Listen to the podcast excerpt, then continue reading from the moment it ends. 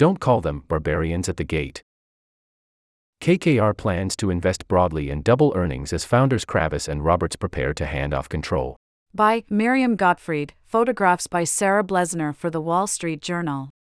The billionaire founders of the legendary investment giant KKR and Company are poised to pull off a rare feat, a drama-free handoff of the firm's leadership to two younger partners.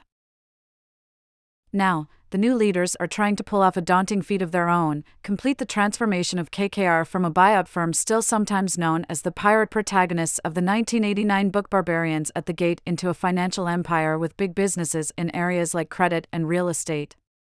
The co CEOs have a plan to double earnings over the next five years. Continue reading your article with a Wall Street Journal subscription.